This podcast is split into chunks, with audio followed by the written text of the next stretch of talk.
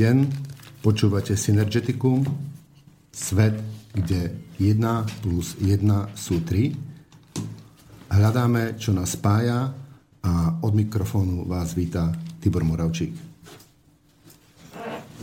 Dnes je 28.6. 18.00 a máme tu veľmi vzácného hostia, pána doktora Štefana Harabina. Dobrý deň poslucháčom Slobodného vysielača. A od mixážneho pultu je tu Martin Bavolár. Ahoj Martin. Ahoj Tibor. Pekný deň prajem aj našemu dnešnému hostovi, doktorovi Štefanovi Harabinovi a samozrejme pekný útorkový deň prajem aj všetkým poslucháčom Rádia Slobodný vysielač.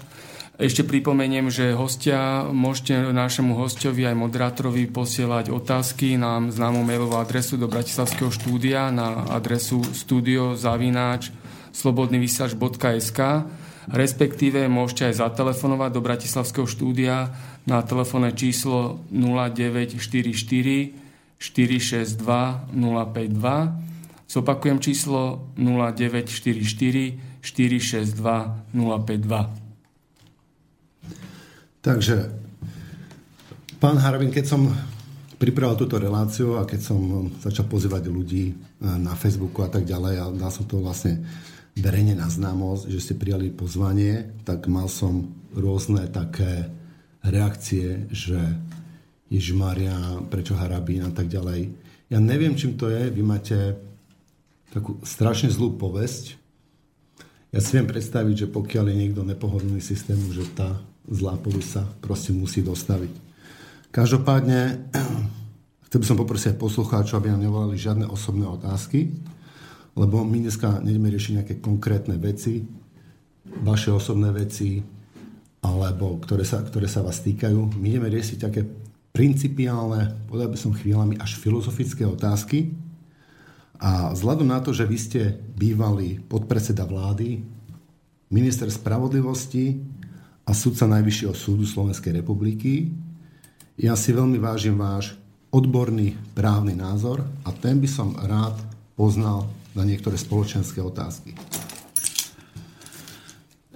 Takto ma minulé privítal v televízii INTV šéf-redaktor tej televízie, že sú rozporuplné názory na moju osobu, že som vnímaný pozitívne polovicou a pozit- negatívne druhou časťou obyvateľstva alebo poslucháčstva alebo e, divákov. Viete, ono je to e, všetko e, dôsledok e, mediálnej masirácie e, mozgov. Ja ešte, keď som bol vo vláde v prvej vláde premiéra Fica vždy som mal vlastný názor na rôzne otázky, či už to boli užernické úroky, alebo invalidné dôchodky, alebo problematika exekútorov, alebo novely e, trestného zákona, trestného poriadku, alebo zrušenie špeciálneho súdu, alebo zrušenie e, vojenských súdov, zamestnanosť väzňov a tak ďalej a tak e, ďalej. Lenže mainstreamové médiá a samozrejme aj na podklade e, politického e, želania e, niektorých e, predstaviteľov politických strán ma médiá stále očierňovali a negatívne zobrazovali alebo strihali moje komentáre, moje vyjadrenia.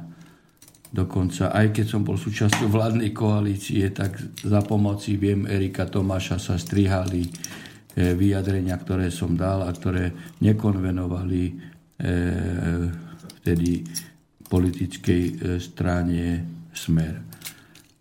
Eh, ja asi od konca januára som si otvoril Facebookovú stránku a eh, reagujem na mnohé eh, veci, ktoré sú spojené vyslovene s právou, s ústavou súdnictvom, právnym štátom, súdcami, súdnou radou, s rozhodnutiami e, súdov.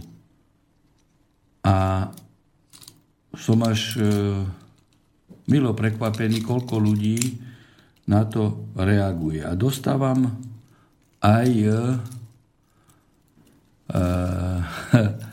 také vyjadrenia, či už podobe správ, alebo aj komentárov k jednotlivým e, udalostiam, ktoré som ja určitým spôsobom posudzoval a komentoval.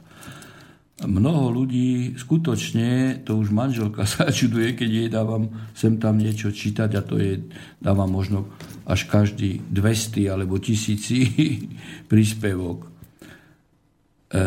obsahovo asi takéto vyjadrenia. Ja, ja som vás nemal rád a musím vám pravdu povedať, že ani neviem, prečo som vás nemal rád. Ja som si dokonca dal vyjadri, ja, ja som si dal tú námahu, jeden píše, e,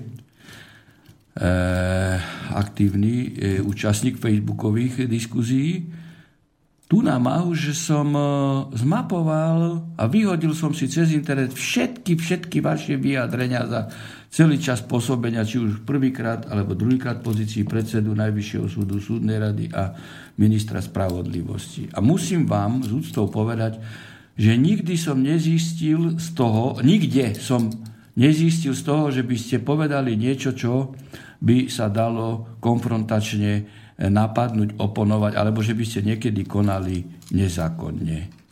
A sám si kladem otázku, že ako som mohol tento človek píše, e, tak, e, takým spôsobom podláhnuť podprahovej masirácii mozgov. Takých e, príspevkov, že teda nám otvárate oči hej, a že máte vo všetkom pravdu a že vás očierňovali, my sme e, vás nevedeli e, posúdiť. Tých, tých sú ako tisíce. Sú aj takí, ktorí píšu, že ale, že až, prečo až teraz ste začali hovoriť to a to. Ej, tak týmto ľuďom napíšem jednoducho, nech si vyhodia všetky moje vyjadrenia vo vláde, pokiaľ nebolo neverejné e, zasadnutie vlády a tam zistia moje konfrontácie, ktoré som vtedy mal, hej, už e, s ministrom Kaliňákom alebo s ministrom financií, Počiatekom alebo s generálnym prokurátorom e, e, Trnkom v mnohých právnych otázkach, či to bol špeciálny súd, novely trestných zákonov, vojenské súdy, invalidné dôchodky po zrušení, po zrušení tej Kanikovej novely ústavným súdom, hej, čo neprešlo pani Tomanovej. Už nehovorím o úžernických úrokoch, aké som mal konfrontácie s ministerstvom financií. A mnohokrát som aj pohrozil, že, že podám demisiu, pokiaľ toto a toto nebude akceptované a vytýkal som im, že či sú napríklad socialistická vláda, keď nechcú robiť e, kroky v prospech občanov, aj v zmysle nálezov ústavného e, súdu. Čiže tým ľuďom iba toto odpovedám a potom už končí diskuzia, hej, alebo Diskuzia v tom, hej, že koľko ste narobili vyšpinavosti a teraz si dovolíte hovoriť to a to. No tak ako na to zareagujem, aspoň jednu mi napíšte konkrétnu. Na každú a jednu budem e, reagovať, ale konkrétnu vec, kedy Harabin porušil zákon. Kedy? Veď proti mne tu je 15 rokov, e, sú všetky mainstreamové médiá, všetci politici, či praví, laví, čo je pre mňa významenanie, pretože keď ma politici nemajú radi, to znamená, že ma nikdy nezlomili ani, ani nekúpili. Už nehovorím o treťom sektore, hej, čo títo rob, robili a robia. Ale keď im poviete, kedy Harabín porušil zákon, nikdy. Hej. Dováte, vyjadrenia typu šikanoval sudcov. Kedy? Zoberte vy, zoberte disciplinárny návrh. Vždy som podával iba disciplinárne návrhy za prieťahy v konaní. Aj to som podal iba 4, lebo som podal predsedom súdov. Vy to musíte robiť, vy to poznáte. Pán Lipšic podal 60 a tretí sektor tam nehovorí nič. Ale Arabi je zlý. A tí ľudia nevedia, že prečo je Arabin zlý. No, ja musím povedať, že som to videl veľmi podobne. Nikdy v živote som vás nevidel, ani som sa nezamýšľal nad tým, čo mm, rozprávate, ale proste som vás nemal rád. A vtedy som si uvedomil, ja som e, počul vaše, vaše relácie, um, aj čo ste mali v InTV, aj čo ste mali tu na Slobodnom vysielači. A vtedy, keď som vás počúval, tak ja som si hovoril, že tento človek rozpráva úprimne. Toto není politik. Politik by na túto priamu otázku, napríklad na tie otázky priamej demokracie, nikdy neodpovedal takýmto priamým spôsobom. A vtedy mi dotrklo, že presne tak, ako som bol mediálne masiro, masírovaný a že som vás nemal rád a pritom vôbec neviem prečo. Sám som začal tým rozmýšľať, pýtal som sa ľudí, ktorí mi hovorili, že či mi už načisto šibe, že vás som si pozval že do relácie a nikto mi nevedel povedať, že prečo vlastne konkrétne. Ale každopádne, toto tu nechceme... E, ja s tou demokraciou, hej, lebo sme rozprávali o tom referende a tak ďalej, keď už, lebo však to súvisí s, samotnou témou ústavou. E, ja som ako skutočne s hrôzou, s hrôzou e, prijal konštatáciu, neviem, ktorý politik, ale taký bezvýznamný, bezvýznamná nula, nejaký nejaký klus, alebo kto, ako neviem, toto vôbec je, ale to nie je podstatné. Že začal rozprávať, že hrozí, a tým pádom aj na Slovensku, v Európe a v Európskej únii, že keď sa bude uplatňovať referendum tak ako v Británii, takže nám hrozí, že aj v celej, aj v východnej Európe sa, asi v tom duchu to bolo, že sa chytia E, moci diktátori, ktorí budú používať e, referendum ako nástroj svojej diktatorskej moci. No, čo môžete na toto povedať? Keď toto povie, ako on je v parlamente ten človek, alebo je v parlamente?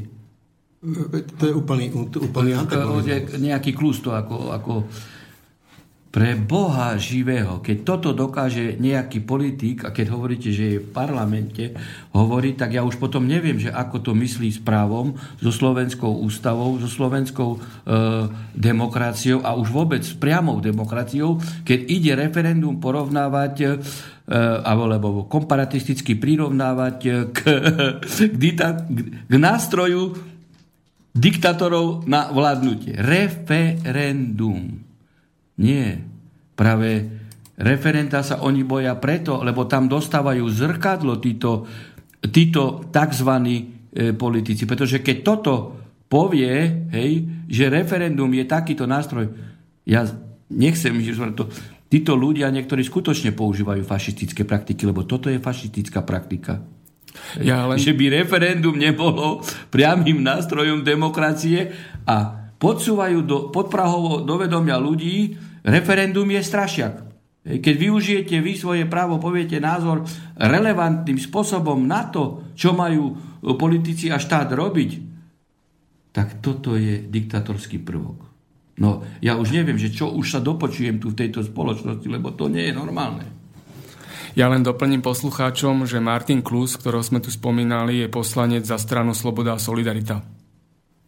No, ja už ani ich neregistrujem, pretože obsahovo, keď počujem také hrozné veci, tak ako nemám ani záujem si už na internete nájsť, že kto to povedal, čo povedal. Ale jednoducho bolo to v rádii, tak som to zachytil, lebo ináč by som asi nepočúval. No mne sa to teraz zvrátené s tým referendum, keby som to uh, prirovnal nejakému súdnemu pojednávaniu, tak ja som tam, poviem príklad, obžalovaný a ja mám právo zvoliť si právnika, ale ja nemám právo prehovoriť na tom a ja nemám právo vstúpiť do toho procesu. Ja si môžem zvoliť právnika, ktorý ja v podstate viem, že on je nepriamo platený protistranou a viem, že ono bude zastupovať a že bude zastupovať v rozpore s môjmi záujmami a ja s tým nič nemôžem povedať. Mám právo zvoliť si politika, ale ja nemám právo zasahovať do riadenia štátu. To ste e, perfektne e, vysíli in medias res. Veď zoberme si proces e, s Miloševičom. Veď mu zakázali vyjadrovať sa e, vyjadrovať sa k veci, že on sa nemôže sám brániť len prostredníctvom obhajcu, ktorého mu nastrčili. No tak keď toto je súdna nezávislosť a právo na obhajobu obžalovaného alebo obvineného, že nemôže nič povedať. My v trestnom poriadku máme, že nech už by bol aj obhajca ex ofo z úradnej povinnosti, hej, pretože sú ľudia, ktorí musia mať advokáta a nemôžu si ho zaplatiť, takže ho platí štát a tým pádom ten stupeň dôvery nie je taký, hej, u, u obvineného s advokátom, ktorého si zvolí, ako u z ktorého si sám zvolí, hej, nie je taký stupeň dôvery pri e, exopo A preto v trestnom poriadku vždy musí byť právo na záverečnú reč a právo na posledné slovo musí obvinený mať. A tu na presne ste to vysíli, hej, že, že jaký to je paradox, keď týmto ľuďom chcú zobrať toto posledné slovo, lebo to je, lebo to je diktatorský prvok. Takže inými slovami, pokiaľ nemáme právo na posledné slovo v tomto procese, tak žijeme v diktatúre. No áno, a povie to poslanec slovenského parlamentu. No tak nemal by byť trestne stíhaný za šírenie extremistických, xenofobných názorov? Ja sa teraz pýtam. Ja fakt, nechcem sa dotýkať nejakého pana Klusa. Ja som počul toto. A toto po, považujem za xenofóbiu. A totálny extrémizmus fašistického charakteru. Na ja to neviem, máme špecialistku ten, Ja neviem povedať, či ten človek je fašista, či to hovoril z neznalosti, alebo či chce dostať fašistov k moci, alebo pomáhať fašistom, ja neviem. Nejaké podkopávanie diktatúry, alebo ja neviem, ja by som to povedal ako že smerovanie k totalite, ja, ja neviem, máme na to nejaký, nejaký paragraf, keď niekto uh, vlastne e, pripravuje totalitu a uh, No však, Upiera nám demokraciu? No tak máme na to osobitné skutkové podstaty. Hej, šírenie fašizmu a extremistických hnutí. Len je otázka, kto posudzuje, čo je fašizmus. Či samotní fašisti posudzujú e, to, čo je fašizmus, neexistujúci u iného a svoj fašizmus postihovať nebudú, lebo ovládajú policajné a prokurátorské zložky. V tom je problém. Veď ste zaregistrovali, že pani Žitňanská ide pripravovať novelu e, trestného poriadku. A to samozrejme súvisí s ústavou. To je jeden z bodov, e, kde ja som došiel do totálnej konfrontácie s vládnym smerom vládnou stranou Smer v prvej vláde aj s pánom Kaliňákom, s pánom Trkom, kde som podával návrh na zrušenie špeciálneho súdu. A ja vždy tvrdím, že tí, ktorí tvorili špeciálny súd, prví použili fašistické praktiky na Slovensku, pretože špeciálny súd to už som viackrát povedal, e, vytvoril v Taliansku prvý na likvidovanie názorových oponentov a tiež pod zastierkou boja proti korupcii Mussolini a druhý Hitler. A tiež zastierkou boja proti kriminalite, ale v skutočnosti išlo o likvidovanie názorových oponentov. A keď toto počujem, čo v nedelu vypotila pani e, Žitňanská, že dokonca chce rozširovať právomoci špeciálneho súdu podstate za šírenie myšlienok. No tak toto sú fašistické praktiky. A práve tu sa bavíme o ústave. Práve to, čo, čo sa stalo v Taliansku, bolo veľmi signifikantné pre tvorcov novej ústavy e, v Taliansku po druhej svetovej vojne, kde sladom na tieto negatívne skúsenosti, čo Mussolini presadil hej, v ústave, a teda v ich e, e právnom poriadku, dali do ústavy zákaz špeciálnych a mimoriadných súdov. A preto, pokiaľ by e, pri prvej príležitosti sa mala novelizovať e, ústava alebo pripravovať nová ústava, jeden zo základných bodov by malo byť zrušenie a teda všeobecný univerzálny zákaz špeciálnych mimoriadných súdov. Pretože toto je prostriedok e, pre fašistov na to, aby rozložili e, justíciu, ovládli e, justíciu a oslabili justíciu. Pretože keď všeobecné súdnictvo sa delí na riadne a mimoriadne súdy, to je typický fašistický prvok, ktorý prvý uplatňoval Mussolini a druhý Hitler a tým pádom e, si dali za cieľ ovládnuť justíciu, pretože treba ku cti nemeckých sudcov povedať, že do poslednej chvíli odolávali aj vplyvom tajných služieb Hitlera v Nemecku, že neovládol Hitler sudcov nemeckých. Preto zradil ten špeciálny súd, lebo jasne povedal, že ja 16 tisíc sudcov nemôžem ovládnuť, ale 30 alebo 16 na špeciálnom súde áno. Toto je fašistický prvok. Mm. Takže ja... No a dostanem... toto, čo povedala pani Žitňanská v nedelu, no tak ja, ja, ja, ja žasnem, keď toto počujem z úst e, ministra spravodlivosti. Ja, ja skutočne žasnem, hej. Takže e, špeciálny súd je e, nástrojom na fašizáciu. Špeciálny súd je nástroj, akože vznikol na boj proti korupcii. Hej? Čo je úplná hlúposť. To som, keď som bol minister spravodlivosti, tak som americkému ambasádorovi povedal, lebo prvý prišiel ako, tak som ho musel prijať ako podpredseda vlády, hej. E, dal riadnu oficiálnu požiadavku a sa ma pýtal, že, že prečo ja som e, taký e, tvrdý odporca špeciálneho súdu. Hovorím, nech som bol prvýkrát predseda Najvyššieho súdu ešte, tak som povedal jasne dôvody, že vynimočné e, súdnictvo v právnom štáte nie je. A mu hovorím, pán ambasádor, myslím, že to bol obšitník, a vy máte v Amerike špeciálny súd? Ako vy chcete povedať, že, lebo v tom čase to e, motivačne predostierali ako e, nástroj boja proti korupcii. Vy máte, že nie. A chcete povedať, že my sme viacej korupční ako u vás? Bol ticho. Ani nie. Nepovedal. A, na, a za druhé som mu povedal, pán ambasádor, súd žiaden nemôže bojovať proti nikomu. Súd je povinný aj oslobodiť, keď nemá dôkazy. Bojovať proti niečomu môžu policajné zložky, aj prokurátor, ale súd nikdy. Tak nerozprávajme tu, že špeciálny súd je nástroj boja proti korupcii. A no, vidíte, že moja, uh, moje tvrdenia vtedy sa potvrdili. Čo korupčného, čo korupčného špeciálna prokuratúra zažalovala na najvyššom súde. A čo bolo odsudené? Čo? Okrem 20 eurových uplatkov bednička ovocia. Čo? Nič. Žiaden korupčný politik. A pritom všetci sa v parlamente usvedčujú z toho, ako berú úplatky, že si písali lísky koľko miliónov a tak ďalej.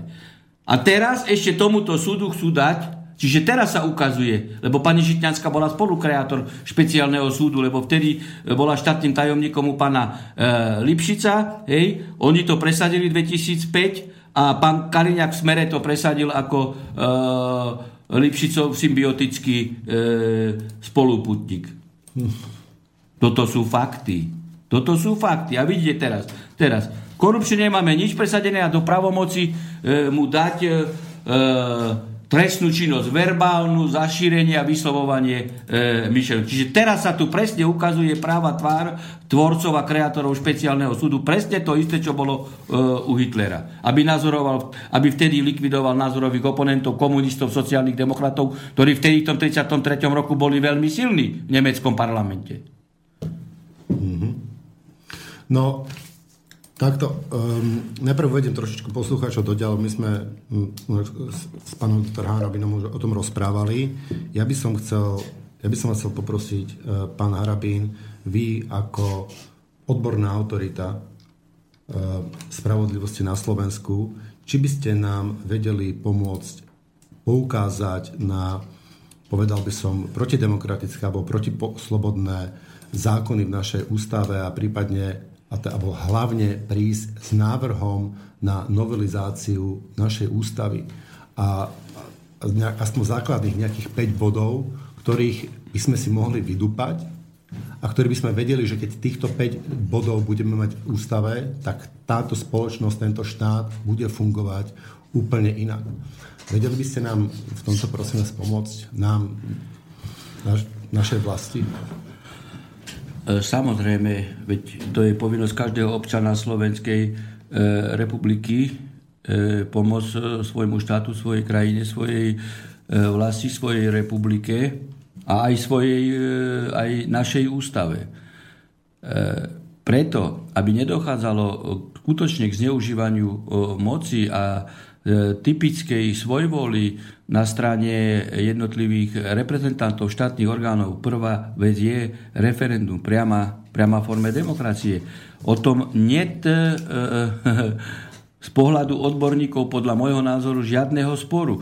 Kto je proti referendu ako priamej formy demokracie, tak je typický populistický politický účelista. Nič viacej a nič e, E, menej. A práve u takých ľudí sa e, prejavujú diktatorské sklony, pretože e, keď keď hovoríme o demokracii, tak priama demokracia je najsilnejšia forma, ktorá nie je sprostredkovaná, ktorá nie je už učelisticky vykladaná reprezentantmi, ktorí si to prispôsobujú v parlamente podľa situačných politických motivov a jednotlivých koaličných komplotov a, a dohôd.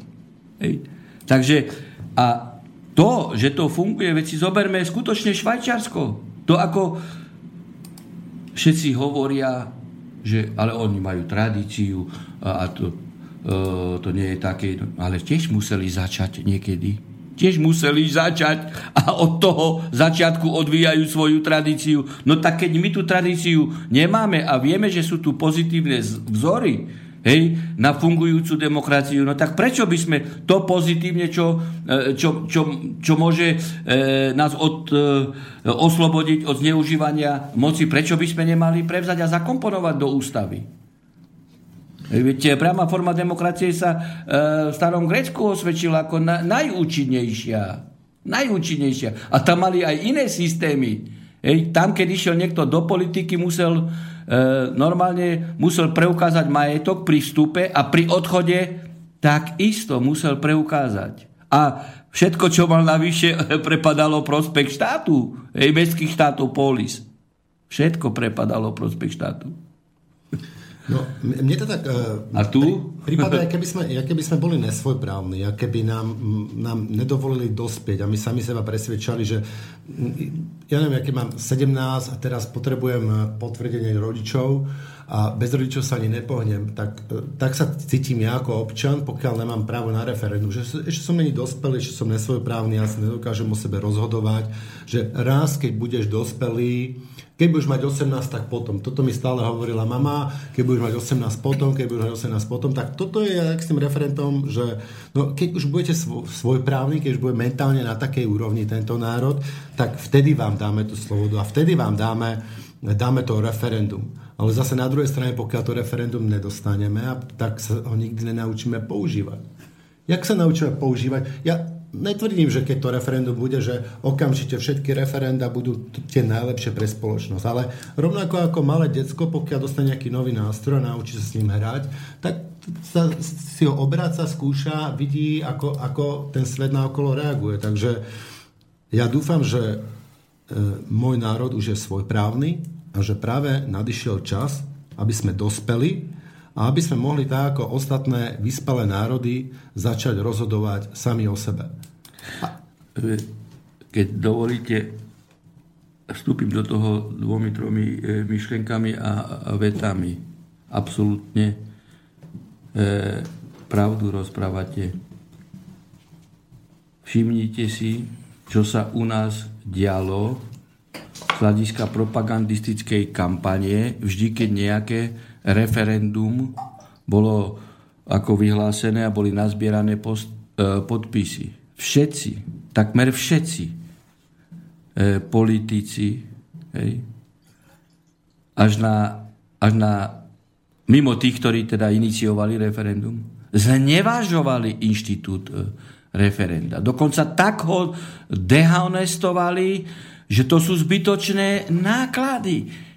No proste to, čo tu na našej politickej scéne zo strany konkrétnych ľudí vo vzťahu k referendum, e, referendu sa e, dialo, e, to je to je totálna nezodpovednosť, ale má to aj vypovedaciu hodnotu v tom smere, že títo politici, ktorí proti referendu vystupujú, podľa môjho názoru e, sú jednoznačne politici totalitní, ktorí e, majú v sebe zakodované e, praktiky, zneužívať štátnu moc, ktorú momentálne držím, svoj vol nie. A preto nemôže pripustiť takýto človek referendum, pretože referendum je aj určitá forma kontroly toho o, politika. Lebo mu dá v otázke jasnú odpoveď, že ty sa mýliš, ty si zle konal, my chceme niečo iné. A iba, iba ten, kto koná zle, alebo koná proti ľuďom, sa bojí kontroly. Ja sa nikdy kontroly žiadnej nebojím, pretože som nikdy nekonal nezákonne. Tak preto otvorene môžem o všetkom hovoriť a vždy, kedykoľvek aká kontrola môže byť.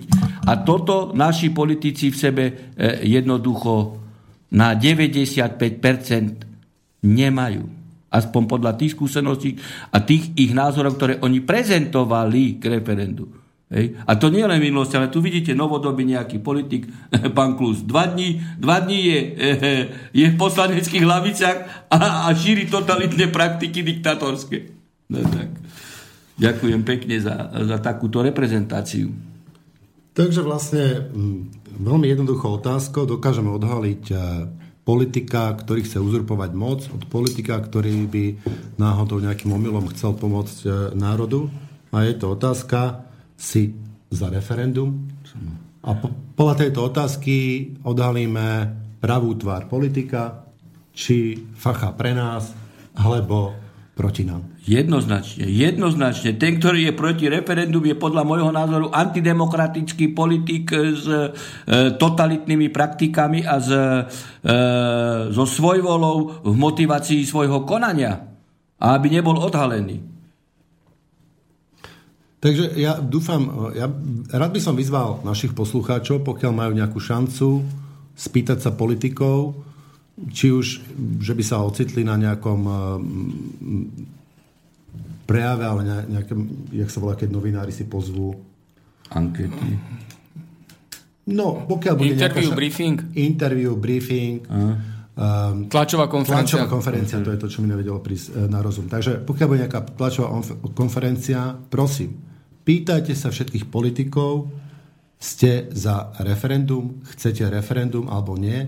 A veľmi možno v budúcnosti, keby sme spravili nejakú mapu, že ktorý politik je za referendum a ktorý není za referendum, ale každopádne vy si to prosím vás, páni poslucháči a dámy e, poslucháčky, všímajte a hneď odhalíme toho politika, ktorý e, nás chce manipulovať a ktorý nám neumožní organizovať našu krajinu. Ja, mne sa zdá nemysliteľné, že som súčasťou nejakej spoločnosti a nemám právo uh, zasahovať do toho ro- rozhodovania. Podľa môjho názoru niet ospravedlňujúcej niet, niet ospravedlnenia pre žiadneho z politikov, ktorí sú e, proti e, referendu. Nemôže mať takéto konanie žiadne ospravedlňujúce e, dôvody. No nemôžu existovať. Nemôžu. Zoberme si, zoberme si takúto vec. Hej. A to je tiež ďalší jeden z námetov na, na to, že treba niečo s nezávislosťou e, jednak e, prokurátorov e, reálno, nie, lebo inštitucionálne všetci sú nezávislí, aj, aj prokurátori, aj, aj e, sudcovia, ale reálne niečo, niečo e, robiť, pokiaľ ide o policajné vyšetrovanie. Veď toto už je tu na posmech v tomto štáte, že by, že by NAKA alebo policajná inšpekcia, ktorá je priamo podriadenia ministrovi vnútra, ho mala e, vyšetrovať. Veď to nie je možné. To už, už je tak na posmech, ako niekedy sa hovorilo o samounose, teraz sa, hovorili o, teraz sa hovorí o samovyšetrovaní. Samovyšetrovaní. No a e, tu ani, tuto ani, ani tak nie je ústavnoprávny problém, pretože zákon jasne hovorí, že policia musí byť samostatná, ale, ale dajú sa dať ústavné záruky v tom smere, že, že by policia fungovala mimo ministra, eh, mimo ministra vnútra. Hej? A, a to práve cez, cez policajnú inšpekciu, ktorá by bola samostatnou agentúrou. A toto politici nechcú urobiť. No a referendum by o tom bolo. Alebo keď e, prokurátor nechce stíhať zjavne zlodejiny, lebo je politický prokurátorom. No tak sa dá urobiť v ústave e, mechanizmus, že prokurátor bude volený radou prokurátorov alebo plenom prokurátorov a nie politickou stranou. A tým pádom nebude odvislý on na žiadnom politikovi. A tým pádom musí aj vyšetrovať všetko, pretože e, pokiaľ nie, no tak ako zasadne plénum a ho odvolajú. Ale nie politici. Alebo že zavedieme e, do trestného poriadku, čo som navrhoval a o čom som rozprával, inštitút e, súkromnej obžaloby. Keď to nechcú politici a nechceli to, veď ho, som bol v tejto vláde, aj tam som mal veľký konflikt, keď som predložil novely trestného zákona, trestného poriadku, kde som videl, čo sa deje. Prokurátor, ktorý bol už v tom čase politický a vždy je politický, hej, jednoducho niečo nežaloval, lebo mu politici nedovolili. No ale keby existoval inštitút súkromnej obžaloby, no tak e, aj aktivisti, aj občanské združenie, aj poškodení by mohli zhromačiť dôkazy, podať žalobu Hej? A rozhodol by o tom trojčený senát na prvom, trojčený na druhom e, stupni odvolacom a prípadne trojčený dovolá. 9 ľudí by rozhodlo o tom, či bol trestný čin alebo e, nebol trestný čin. A dnes jeden politický nominant a zjavne politický človek rozhodne, že nebol. Ja napríklad tvrdím, že pán Kaliňák vypísal tender na 1,5 milióna eur. To je bývalých 45 miliónov korún slovenských na poradenské právne auditorské služby. Pritom na útvare, na ministerstve má 10, čo 10? To som si teraz zmilil so slovenskou televíziou, lebo tam je podobná situácia u Miku. Má 50 až 100 ľudí. Tí to berú plat. A on tu vypíše tender na 45 miliónov slovenských korun, teda 1,5 milióna eur, pre súkromné advokátske služby. Čiže my všetci platíme dvakrát za to. Toto je sprostá krádež, alebo sprenevera, alebo podvod. Už som to viackrát povedal a Čižnár, pán Čižnár, generálny prokurátor, ho nestíha. Vám poviem jednu vec, keby som bol generálny prokurátor, pán Kaliňák za toto je zatknutý. Okamžite. Okamžite. A nie za toto odvolávanie s Bašternákom, lebo tam treba dokazovanie s tým účtom a tu netreba žiadne dokaz. On vypísal tender na toto isté, čo, čo berú plat títo. Čiže to je zjavná trestná činnosť. Ale keby bol inštitút súkromného e, obžalobcu a pán Čižnár to nestíha toto, no tak sa nájde skupina ľudí, ktorí dajú dôkazy a súd povie, že je to krádež, keď máme za toto, alebo z prenevera, keď máme za toto isté, je to jednoducho majetkový deli, keď máme za toto isté platiť dvakrát. To je, ja sa čudujem aj, aj tých opozičných politikom, preto stále rozprávam, že sú dohodnutí, pretože keby neboli dohodnutí, tak by ho za toto odvolávali. Ale za toto ho nemôžu odvolávať, lebo pán Lipšic robil to isté a, a pán Sulik to isté robil ako predseda parlamentu. Takže tie tendre, rozumiete? Toto je trestná činnosť. A normálne radoví občania sa nemôžu dovolať e, toho, aby si ústavní činiteľa, činiteľia plnili svoje e, povinnosti. Teraz toto, mám... je, toto vám hovorím, je, to je predsa nenormálne, aby tu minister vnútra toto vypísal. 45 miliónov korún. A nič sa nedeje a občania nemôžu nič robiť. Tak viete, cez zamestnancov by na to nič nezarobil a cez tender tam vzniká tá šanca Teraz, samozrejme, na tender vzniká šanca, ale ja, pán redaktor, hovorím niečo iné. Že máme... E, ešte niečo ako predstavka? Nie, nie, máme len priamu reakciu poslucháčov no, na túto tému. Ako dokončím to. Samozrejme, na tendroch sa deje, čo sa deje a ľudia majú svoje poznatky a vidia, čo sa deje. Ale dobre, keď vypíše tender na niečo, na čo nemá platených ľudí priamo, no tak tam treba preukázať to, že čo sa deje tam na tom tendre. Ale tu netreba preukázať nič, pán redaktor, lebo toto sú povinní robiť tí, ktorí berú mesačný paušálny prát, tých 50 až 100 ľudí, a toto je tu urobené nad rámec. Čiže e, ja tvrdím, že toto sú peniaze, ktoré sú priamo ukradnuté a niekto sa delí na, tomto, na týchto peniazoch, na tomto tendre, ktorý vôbec nesmie byť vypísaný. Lebo títo ľudia sú povinní, tých 50 až 100 ľudí na tých útvaroch sú povinní túto prácu urobiť. Takže vy by sa vlastne povedali, že ten prokurátor si nerobí svoju prácu poriadne? No tak to je, tak kryje pána Kaliňaka. Tu v tomto smere kryje. Keby som ja bol generálny prokurátor, tak je zatknutý. Je zatknutý, pretože to je trestná činnosť.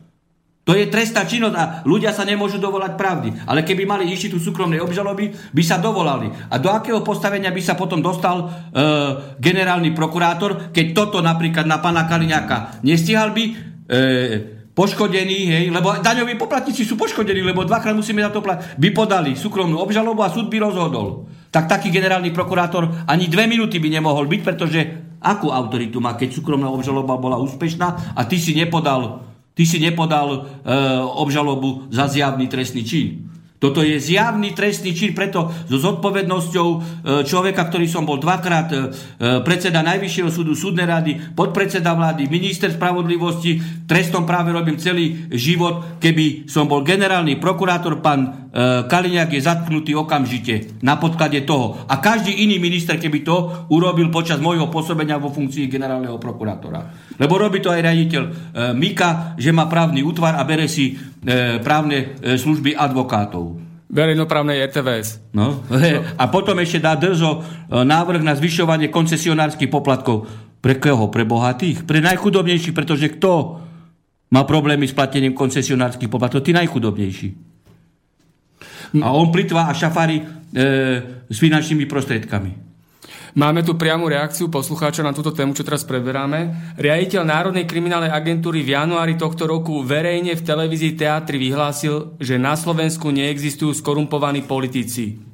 Môžu potom do vyšetrovania korupcie a bezprávia na Slovensku vstúpiť nejaké medzinárodné organizácie, keď naše orgány sú nečinné? Nie, pretože tu platí zvrchovanosť Slovenskej republiky. Jedine, že by tam išlo o peniaze Európskej únie, tak vtedy tam sú nejaké e, právomoci. Ale pokiaľ ide o e, trestnú činnosť páchanú na území Slovenskej republiky, je tu e, zvrchovaná Slovenská republika, za ktorou je zvrchovaná moc štátu, reprezentovaná ústavou predpokladanými orgánmi, Slovenskou policiou, Slovenskou prokuratúrou a Slovenský súd. To neprichádza do úvahy. Takže keď vysoký policajný funkcionár vyhlási, že skorumpovaní politici neexistujú... No tak znamená... tu je ten generálny prokurátor, ktorý by mal okamžite e, začať stíhať veci, ktoré sú stíhateľné e, a pokiaľ e, riaditeľ NAKA nechce stíhať, tak tam ani dve minúty nemôže byť. No. Veď to je to, hej, že on na želanie politikov toto vyhlási. A pritom e, reálny stav je úplne iný a nestíha to, čo má stíhať. Veď keď, keď toto povedal raditeľ NAKA, tak e, treba mu e, len obrazové snímky z parlamentu pri voľbe pana Čenteša, e, kde sami sa ho podozrievali a dávali lisky 2-3 milióny. A keď toto povedal pán raditeľ, že neexistujú, no tak asi žije v kozme. Hej? Asi žije vo virtuálnom svete a takéto vyjadrenia dáva na želania politikov. Veď sami politici sa usvedčovali. Nikto ich nenutil. No, lenže generálny prokurátor je politický, ten nebude konať. No, tak to znamená, že je to zabetonované. Veď Pet Kaliňák 1,5 milióna eur vypísal. Samozrejme, nie je to dokonané, ale za štádium prípravy už by mal byť e, tak. e, trestne stíhaný, pokiaľ nezruší ten tender. Hej? Takže e, máme tu jeden bod referendum. Ja by som sa potom ešte vrátil k tomu referendumu, k nemu mám zo pár otázok. A máme tu v podstate, čo je jedna z takých základných e, podmienok demokracie, a to je oddelenie moci výkonnej, zákonodárnej a súdnej. A tu mm, vidíme, že ten prokurátor nefunguje my si myslíte, že e, túto systémovú chybu že ako by sme napravili, ako to, že by volala tá rada prokuratúry, že tým by sa to odpolitizovalo? No, každopádne to treba, eh, a na to treba hej, otvoriť ústavu, hej, že prokurátor nemôže byť volený, generálny prokurátor politickými stranami v parlamente, lebo vidíte, čo sa deje a tu už máme pod, skutočne od samotného vzniku Slovenskej republiky, my ako Slovenská republika s týmto e, skúsenosti, že prokurátor je politický, hej, tak sa musí nájsť iný mechanizmus, e, kde autorita generálneho prokurátora bude odvíjaná e, kreačne, hej, iným spôsobom od prokurátorov, rady prokurátor, alebo teda rada, prokurátorská rada, alebo plénum prokurátorov, alebo plénum generálnej prokuratúry. Ale v žiadnom prípade nie, pretože vidíte tu dôsledky a na to treba skutočne otvoriť e, e, ústavu. Takže vy by ste vedeli konkrétne nám napísať do budúcna, že napríklad váš návrh, váš osobný návrh znenia ústavy, čo sa týka tohto bodu? Tak samozrejme, že to nie je, to nie je problém, hej, legislatívne to uh, uhladiť, učešať do takej podoby, aby, uh, aby to bolo ústavnoprávne konformné. Hmm. To, ako, to, to je len potom otázka uh, vôle ústavodárcu. Hej? Teda 150 poslancov, tam treba uh, dve tretiny, 90 poslancov na, na zmenu ústavy alebo na prijatie ústavy alebo ústavný zákon a novelu ústavy. Viete, problém eh, s dnešnými aktivistami a celou spoločnosťou je, že ľudia vidia, že tento systém nefunguje a vedia, čo nechcú. Vedia, že nechcú toto, že nechcú ten systém, že nechcú... Niektorí si myslia, že len tých politikov, ktorí tam momentálne sú. Iní si zase myslia, že celý systém, ja patrím medzi nich, nefunguje a že ten systém treba zmeniť. Treba ho hm, nastaviť, nakalibrovať tak, aby proste e, fungoval lepšie. A k tomu zjavne treba zmeniť ústavu, takže, ústavu, takže s vašou pomocou by by som rád k tomuto nejako, nejako dospel, alebo teda chcem vás poprosiť, či by ste vedeli navrhnúť konkrétne znenia ústavy, aj referenda, aj, prokurá, aj, um, aj prokuratúra, tvorbu generálneho prokurátora a ďalšími ako do budúcna. No, samozrejme, pri, e, pri tvorbe ústavy... Máme, mám, prepačte, máme telefón. Ešte... alebo ako? Lebo ste hovorili, že... Áno? No, Dobrý deň. Máte tam pána doktora Harabina Janošovského telefónu? Áno, nech sa páči, môžete, môžete, teraz ste vo vysielaní. E, som vo vysielaní. Pán doktor, ja by som sa chcel spýtať, keď sa toľko hovorí o nezávislosti súdnictva, že či sa domievate, že je skutočne súdnictvo na Slovensku nezávislé, či je mimo mediálneho a politického tlaku. A ak tomu tak nie je, či by nebolo rozumné, keby každý politik bol volený aj so sudcom, ktorého bude pásť, alebo teda ktorý bude pre neho vykonávať sudcovské funkcie. Alebo potom oddeliť a voliť sudcov priamo s tým, že bude zabezpečené, aby nemohli podliehať voľby mediálnemu alebo finančnému tlaku. A ako si predstavujete vlastne nezávislosť súdnictva? No, to je otázka, ktorú som, na ktorú som chcel v podstate nadviazať, pretože otázka nezávislosti prokuratúry je jedna vec, hej, ako štátny žalobca, tiež nemôže podliehať vplyvu politikov a súdna moc o to, e, o to viac. E, keď sa pamätáte, alebo niektorí sa pamätajú. A to bol tiež jeden z dôvodov, prečo som odišiel z tej vlády. Ja som pripravil celý legislatívny materiál na oddelenie, oddelenie súdnej moci od moci e, výkonnej, exekutívnej, politickej. Lebo e, terajší stav je napríklad, že pred, minister spravodlivosti e, menuje a odvoláva predsedov krajských súdov a okresných súdov. Ja som vtedy pripravil projekt, že menovať predsedov a podpredsedov okresných a krajských súdov bude súdna rada. Ale súdnu radu som e, navrhoval odpolitizovať, že by nebola odvisla od e, e, politikov. To je ďalší zdôvod. Ja som pripravil celý projekt a bolo to aj politicky predrokované, že aj Smer súhlasil a v poslednej chvíli E, Smer zablokoval, už to bolo v prvom čítaní v parlamente a Smer zablokoval toto prijatie, pretože vtedy zistil, že oni stratia moc na e, súdnictvo. A ja som preto potom už definitívne odišiel z tejto, e, e z tejto vlády. Čo sa deje teraz? Minister spravodlivosti, pozrite, síce sú formálne výberové konania hej, na predsedov e, krajských súdov a okresných súdov. No a ako sa to deje v praxi, veď ja som o tom aj napísal, ale samozrejme mainstreamové médiá neurobia nič. Že, e, on vypisuje e, výberovú komisiu, čiže musia zvoliť toho, koho on chce. čiže zase ako e, v podstate alibisticky, e, že nemá zodpovednosť, ale v podstate mu menujú toho, koho chce. Ale ešte to robia takýmto e, do očí bijúcim e, spôsobom, že e, predsedu Krajského súdu, hej, a to sú konkrétne prípady, e, e, v Prešove vyberá predseda Trnavského, Bystrického súdu a ešte dvaja členovia. Predsedu e, Trnavského vyberá predseda Bystrického a Prešovského. Predsedu Bystrického vyberá predseda Krajského a predseda Trnavského. Čiže navzájom, navzájom sa vyberajú. No tak keď už toto nie je super politicko-personálna korupcia, toto za Boreca sa dialo, ja som o tom písal. A takto e, strana Smer politicky korumpovala e, personálne súdnici, e, justíciu a podstatne e, si ju dostala pod absolútny politický vplyv. Keď potrebovali niečo zvoliť v súdnej rade a e, niektorí členovia mali svoj vlastný názor, tak ich jednoducho vymenili. Pritom člen súdnej rady je na 5 rokov. Ináč e, súdnu radu začala trhať e, kalendárom e, bez uplynutia e, 5-ročného obdobia pani Radičová. Potom to začal robiť pán Kiska a potom e, aj Smer to začal robiť dvakrát. Hej. Čiže evidentne, rukolapne pred celou verejnosťou, pred celým štátom, oni, skutočne, ja už to neviem ináč nazvať, ale to ako to je jednoducho nahulovatá pred celým národom. My si toho e, dáme preč, dáme druhého, ktorý nám bude voliť toho kandidáta, ktorého my chceme. Oni sa ani netája tým, ako hrubo politizujú súdnu moc. A, a to, čo zaviedol pán Borec a sme, to je úplne privatizácia súdnej moci, že zrušili imunitu sudcov, Imunita sudcov nie je vysada sudcov, to je vysada váša, každého občana, že ten sudca nebude rozhodovať pod strachom, že bude trestne stíhaný momentálnou politickou mocou, lebo nemá imunitu. To je vysada občana procesnej strany. A ešte zaviedli bezpečnostné previerky. Čiže policia bude kontrolovať súdy. V právnom štáte.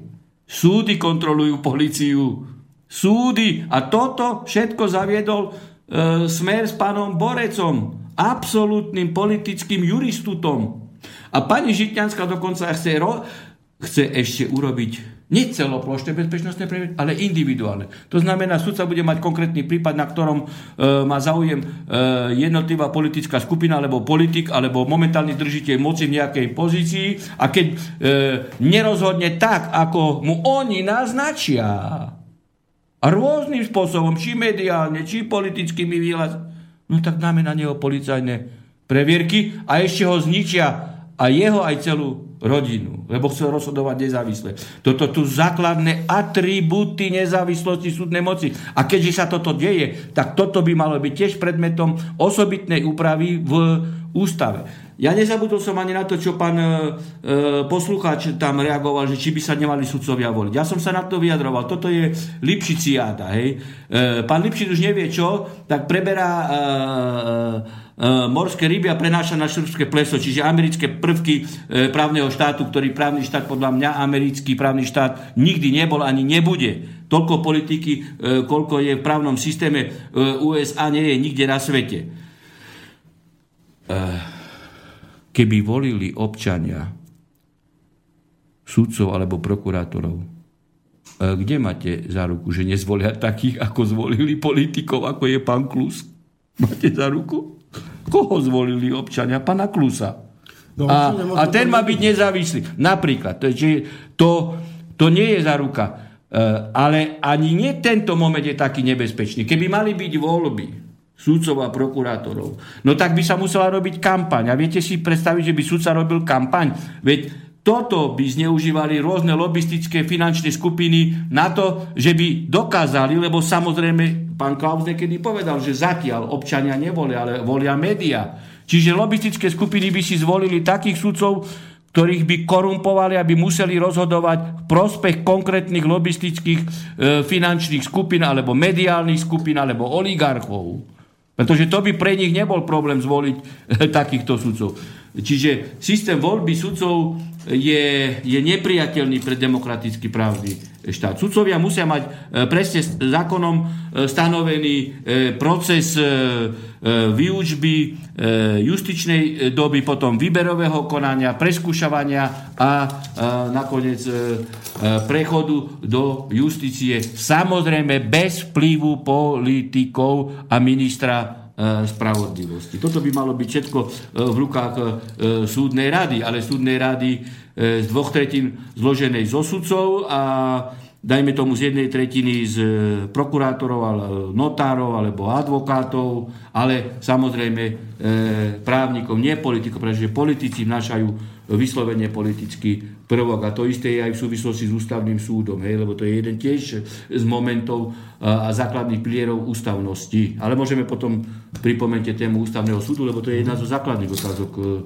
ústavy. Áno, máme telefonát na linke. Pekný deň, Prajem. E, dobrý deň, Prajem. Zdravím všetkých štúdiu. Peter Kytucenové mesto. E, ja som niekedy v minulosti volal do Slobodného vysielača presne s týmto návrhom, ako pán Harabin teraz prednáša. Proste, ak sa chce niečo v tejto spoločnosti zmeniť, tak to musia začať robiť právnici, lebo tí, tí v podstate tvorili ústavu, tvoria ústavu, vedia sa v tom vyznať a jednoducho je to na správnej ceste, pokiaľ, pokiaľ sa tomu začne takto zvenovať, ako sa začínate teraz tomu venovať. Teraz to už začína mať naozaj zmysel tá debata, a, a vlastne otvára sa pred ľuďmi kopec nových alternatív, nových vecí a hlavne sa ľuďom objasňujú veci, ktorý, ktorým doteraz vlastne nechápali. Nie je to chaos. Ja som to stále rozprával, len ma zostrihali, pán poslúchať. Ja vám fakt na rovinu poviem. Veď to je v poriadku, len, len nie v slobodnom vysielači. Aj i, tak ako keď ma pozvali prvýkrát som hneď prišiel, ako ja som nemal problém. Však, však ja som ako nesmierne rád tomuto, lebo konečne, konečne ten, e, by sa povedať, ten dialog nastáva a presne, že, že ľudia si môžu vymodelovať ako z lega to, čo presne chcú. Vy ste ten, ktorý na to dohliada, ktorý má tú možnosť to koordinovať, ľuďom poradiť, toto urob tak, tak, tak, tak, aby z toho vznikla nejaká stavba, lebo bez, bez tej prítomnosti toho právnika, alebo advokáta, alebo niekoho, kto, kto naozaj týmto veciam rozumie, sa nedá nič postaviť, viete, to je, to je alfa omega, to je proste projekt. Takže ja sa chcem len poďakovať za to, že konečne, konečne po nejakých dvoch rokoch či troch sa zač- začala vlastne stavať tá stavba na takýchto základoch. To je asi tak všetko. Ešte by som sa možno, že spýtal už len tak, ako okrajovo, e, hlavne o tých koncesionárskych poplatkoch vlastne, že, že však ja nevlastním ani televízor, a ani, ani inú vec a cez to všetko musím platiť, však, však aj mne sa to, tá, táto vec, tá protiústavná... Samozrejme, že aj je. Samozrejme, že aj je. tak to je typicky vypuklý e, prípad, že takýto, len je potrebné takýto e, protiústavný zákon e, dostať na ústavný súd, lenže problém zase je samotný ústavný súd. Ja to nazývam e, politbíro, nie ústavný súd a mám na to konkrétne dôvody, ale toto máte úplnú pravdu, veď predsa ja nemôžem platiť za niečo, e, e, voči čomu ja, ja, ja nič nevlastním a nemám žiaden vzťah. Hej, to, to je gazdovská právna logika. Hej, na to nepotrebujem ani žiadne analýzy, ani štúdia. Presne, presne. Proste ja, ja neviem, jak to nazvať, ale, ale ja ako nemôžem platiť za službu, za službu ktorú neodoberám. To je zdra, zdravá logika. No, tak tam asi by bolo veľmi zaujímavý procesný spor, keby ste ako e, občan e, dali individuálnu e, e, stiažnosť na ústavný súd. No ale zase no, e, potrebujete mať advokáta, lebo tam je povinné zastúpenie advokáta a zase ten advokát by si musel dať e, na tom e, záležať, aby dobre fundovaný procesný návrh e, urobil Hej, a, a to zase je problém, pretože advokát žije z iných peňazí a, a jemu sa nechce písať kvôli nejakému koncesionárskému poplatku. To by ste museli mať syna advokáta, aby vám to napísal. No je, je to možné, ale však teda tento vysielač funguje, takže ak je niekto charakterný advokát... No samozrejme, tak, však nájdu sa takí ľudia, presne tak. No, tak, tak, tak nech niečo klidne ja osobne sám pošlem, akože pokiaľ by sa dala, pokiaľ samozrejme ústava umožňuje, aby človek ako sám občan... Je, môžete dať individuálnu sťažnosť na ústavný súd, že sú porušované vaše ľudské práva. A toto by sa zhodovalo? No tak ako hovorím vám, že treba na to sadnúť hej, a, a urobiť právnu analýzu, ale z prvého momentu mne to vychádza, že predsa ja nemôžem platiť za niečo, k čomu nemám vzťah a nevlastním a neodoberám tú službu. Tak no, za čo mám platiť? keďže tu je ten slobodný vysielač náš, no tak, tak aj on by mohol k tomu nejak prispieť a jedno, ja sa aj ľavá ruka s pravou rukou a nejak to zocmoliť aj občan, aj, aj, aj vy, ja neviem, že vy konkrétne, ale nejakí advokáti, čo ste ešte počúvate, a, a nakoniec to tam jednoducho predložiť. Však, však o, to, o tom je presne táto vec. Však, však, však chceme vybudovať niečo normálne. No aj viete ako, politici sa spoliehajú na to, a to vám poviem. A to je jeden tiež fenomén, ktorý treba v ústave e, zmeniť. Oni sa spoliehajú, že majú tam svojich nominantov na ústavnom súde hej, a nemusíte byť úspešní. To je jedna vec, hej, pretože oni majú vplyv na týchto ľudí. Veď Človek, ktorý obliekal politický dres, tak nemôže tým, že zlečie politický dres, e, oblesne sudcovský tár, že bude z neho sudca. Nikdy z neho sudca nebude. Vždy len bude to politický kupec, e, ktorý e, e, robil politické hry v parlamente, tak potom robí politické hry na súde. A potom by ste museli ísť až, až na e, Štrásburg, napríklad. Hej? No ale Áno. každopádne ja som taký typ človeka, že aj keď e, mne mnoho ľudí už hovorí, aby som sa nesúdil toto a tak ďalej. Ja hovorím, no tak kto sa bude súdiť, keď ja nedokážem vysúdiť túto pravdu. Takže principiálne idem za vecou, aj keď trvá 10 rokov, nakoniec sa dobijem tej pravdy. Čiže ja každému poradím, že treba ísť za vecou, treba ísť za správnymi e, inštitútmi, či už cez súdy, či už cez ústavný súd. Každopádne treba ísť. Hej, aj keď je to krkolomná cesta pri tomto, pri tomto skutočne, pokiaľ ide o realitu právnom marazme. Ale treba za tým ísť. Lebo keď človek nepôjde a oddá sa, tak sa nič nevyrieši. A preto treba tých ľudí, aj ktorí sa snažia napríklad tú novelu ústavy a tak ďalej obdivovať. Mhm. Dobre, dobre, ďakujem za vyčerpávajúcu odpoveď a prajem no. príjemný, pekný deň. Dovidenia. Do počutia. No, tak ja dúfam, že práve toto nám niečo z tejto relácie vypadne niečo konkrétne, na čom budeme môcť začať stávať, na čom budeme môcť začať budovať, lebo doteraz fakt ľudia sú bezradní, lebo nevedia, čo chcú a odborníci doteraz mlčali a odborníci nám nepovedali, čo my vlastne chceme. A naozaj my potrebujeme odborníkov, ako vy, ktorí, by na, ktorí sa rozumujú problematike a prídu s konkrétnymi návrhmi. Dobre, v ústave zmeníte tieto, tieto, tieto body. Podľa, možno podľa tohto návrhu vydáte návrh, však sa tu môžete vyjadrať ďalší odborníci. A my budeme vedieť, ktoré sú tie konkrétne body. Zoberte, pán redaktor, napríklad takúto vec. A tu sa zaviedla praxa. Ja to nazývam Mazakovčina. Ten človek, ktorý sa chce dostať do Štrasburgu a do Luxemburgu. Tu sa zaviedol taký výklad ústavy. Hej? A na tom práve rozkradli politici e, všetko, čo sa v tomto štáte dá. Že ústavný súd im vyložil, že keď sa aj vyhlási nejaký zákon za e, protiústavný, teda neústavný, že to platí len do budúcnosti. A tie následky, ktoré od vzniku prijatia e, neústavného zákona netreba ostrániť. Veď na tom, na tom, a to sa tiež dá zakomponovať do ústavy. Keď raz ústavný súd povie, že pred piatimi rokmi poslanci prijali e, neústavný zákon, tak všetko, čo neústavný zákon vyprodukoval na úkor slušných ľudí a vôbec každého občana, ktorého právo v dôsledku tohto zákona bolo poruš, sa musí dostať do pôvodného stavu. Restitucio in interregnum, to je stará zásada rímskeho práva. Ale nie, tu, tu vyložili títo e, na politbire ústavnom súde, že to platí iba dopredu. Takže príjme sa zákon, Áno? Oni všetci vedia, že je neústavný. Ale po piatich rokoch dosiahnu svoje,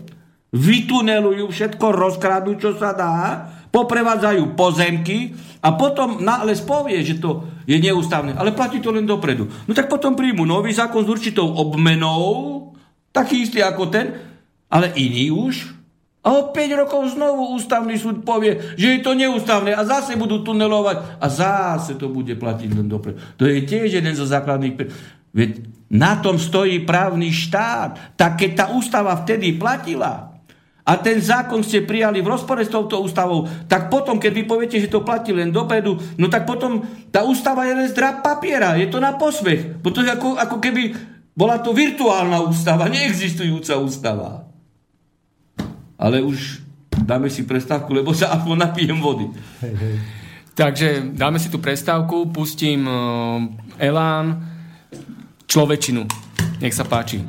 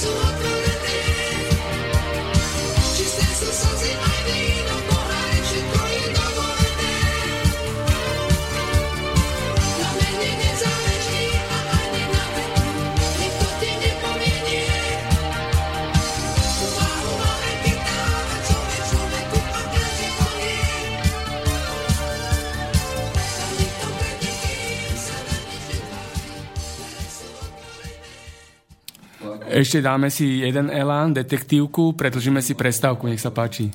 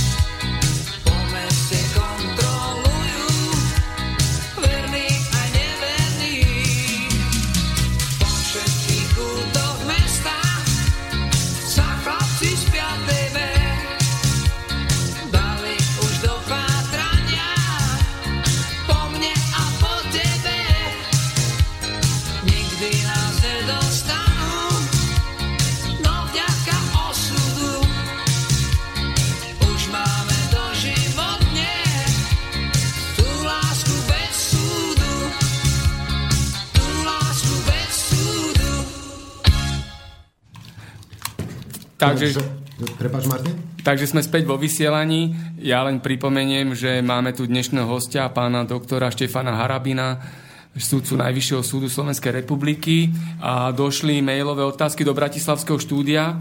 Ja teraz e, dám také mailové kolo, sme sa dohodli s Tiborom. Takže otázka.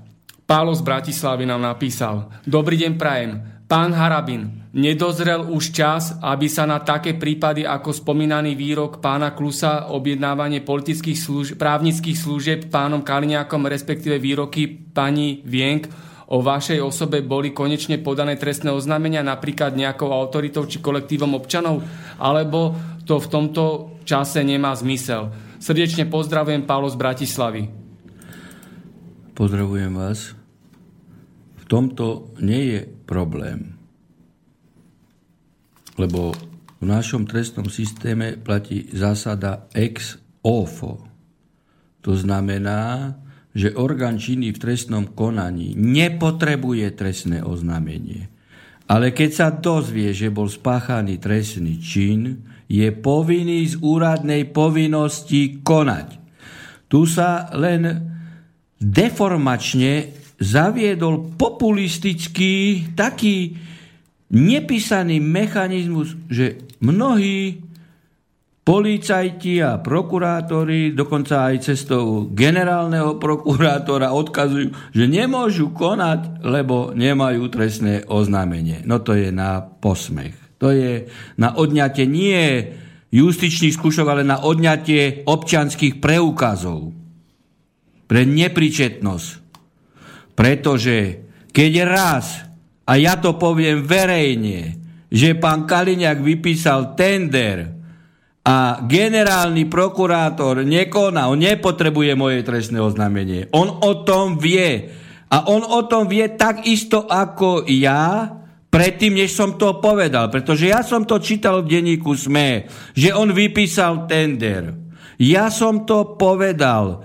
On nemusel čakať ani na moje vyjadrenie, mal automaticky, keby nemal politicky zviazané ruky, tak by začal. Ja by som začal ako prokurátor, trestné stíhanie a dal by som okamžite návrh na jeho vzatie do väzby.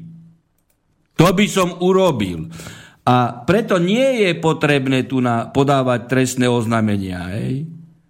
Oni sú povinní, ale oni z hľadiska politickej servility a populistického alibizmu vždy hovoria, nemáme trestné oznámenie. Podajte trestné oznámenie. To je zásada legality. toto, je, toto je na posmech, fakt, to je na posmech. No ale oni, keď majú trestné oznámenie, však uh, Lubo Huď hovoril, že ho označovali za fašistu, poslal, poslal trestné oznámenie a vo veci vôbec nekonali.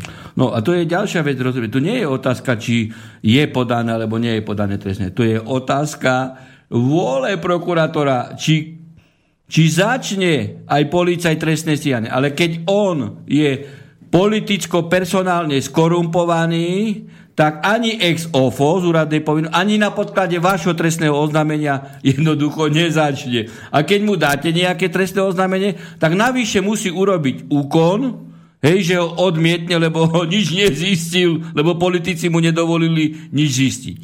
Hej. Z úradnej povinnosti nekoná, lebo povie, nič som uh, nezhľadol, že by som konal, ale keď mu podáte trestné oznámenie, tak vám napíše, hej, že nič nezistil a nebol spáchaný trestný čin. Hej. Lebo už ja toto hovorím minimálne mesiac o panu Kaliňakovi, teda presne keď som čítal tú správu v denníku SME. Ticho sú. Keby aspoň povedali, že Harabi nemá pravdu.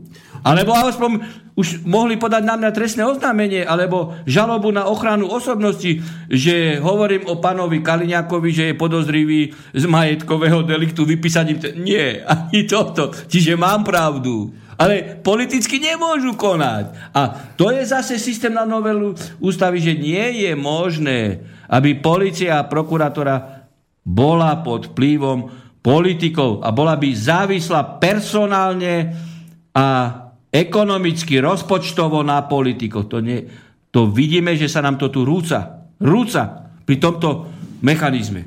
No, tí, tí politici by mali byť v podstate niečo ako manažéri, takže keď je napríklad minister spravodlivosti, tak by mal zabezpečiť, aby ste mali... Servis pre súdy, servis, servis, nič viac a nič menej. Aby boli lampy prišli. Samozrejme, servis, servis. A nie, že by on uh, vstupoval, že by mal minister spravodlivosti, počúvajte. A to je tiež, zase keď si poznačíte, nemôže mať navrhovú dispozíciu disciplinárnu. Minister spravodlivosti môže podať disciplinárny návrh na ktoréhokoľvek sudcu Slovenskej republiky. No tak si zoberte tam, čo sa stalo si v e, Svidniku, či vo Veľkom Lipniku, tam e, boli tie sochy, tam, e, tam nejakí títo, Ich títo dočarbali. treťosektoroví aktivisti chceli búrať sochy a niekto ich tam zhodil.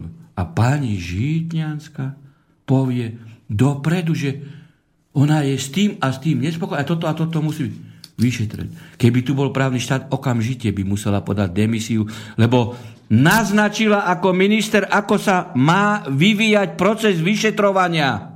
A ona má návrhovú dispozíciu na ktoréhokoľvek sudcu, tak pokiaľ by sudca neodsúdil tak, ako ona si žela, ako to politicky prezentovala, no tak bude disciplinárne stíhaný. Je takýto sudca nezávislý? Povedzte mi aj vy posluchači, či je. No nemôže byť nezávislý.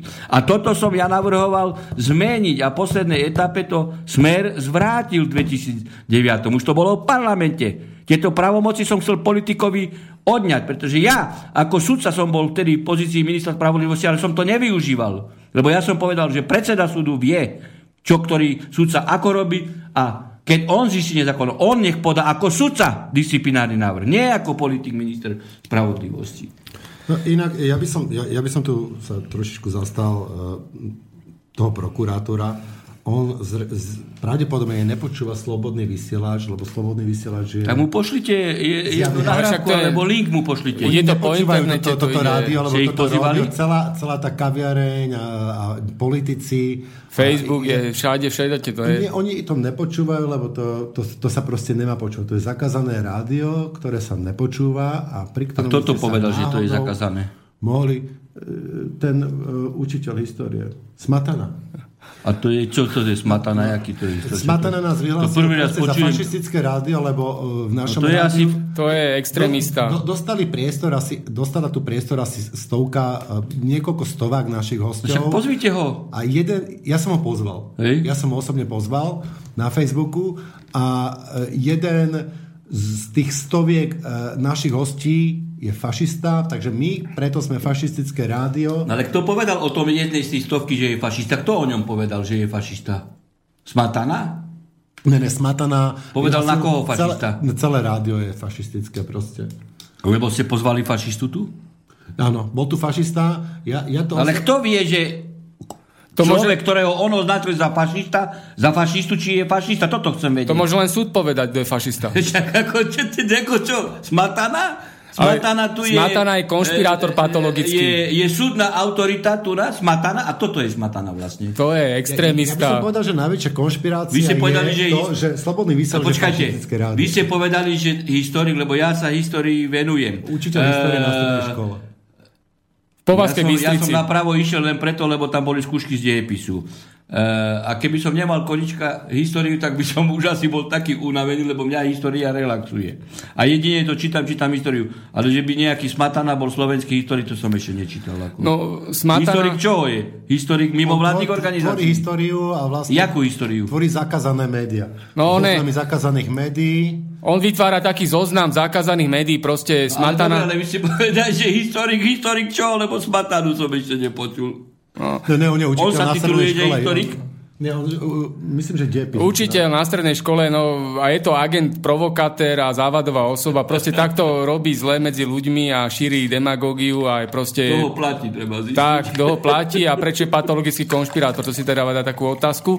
No a ja Ešte ešte... som, uh, No. Iba, iba jednu, jednu myšlienku. Čo sa týka tej, toho fašizmu, tak e, bola tu veľmi dobrá relácia s pánom Marmanom, myslím, že to bolo e, v prvej línii s Borisom asi tak pred mesiacom a to bolo, že fašizácia Európy A pán Marman, pán Peter Marman to rozobral úžasne, že čo to je ten fašizmus a čo je to tá fašizácia. To som chcel dodať. Áno, to máme v archíve, tam si to posluchači nájdu. Ja len dokončím, lebo tom máme tu more mailov v bratislavskej schránke poštovej, tuto v našom štúdiu. Takže zdravím vás páni v štúdiu. Pán Harabin, ďakujem vám za to, že otvárate ľuďom oči. Hlavne tým, ktorí si ich otvoriť chcú. Toto, čo hovoríte, je zrejme jasné každému súdnemu človeku. Pretože presne takto to vníma aj keď nemám právne vzdelanie. Rozum jednoducho nepustí. A preto vám držím palce vo všetkom, čo robíte, len tak ďalej. A ďakujem rádiu Slobodný vysielať za to, že robí, čo robí. Podporujem vás a vždy budem.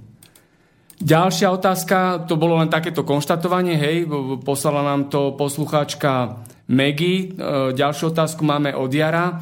Dobrý deň. Prečo sa sfunkčenie referenda neriešilo už po roku 1989? Vtedy na to asi bola dobrá pôda. Jaro. No, na to je aj e, práve už teraz ľahká odpoveď. Hej. Vtedy sme to ako nedocenili. Ľahká odpoveď preto, lebo vidíme, e, jakí ľudia sú pri moci a už ako e, dlho. Lebo napríklad len do marca tu bol pán Hruškovský skoro 20 rokov a niekedy komunistov vyčítali, že boli dve funkčné obdobia e, pri moci.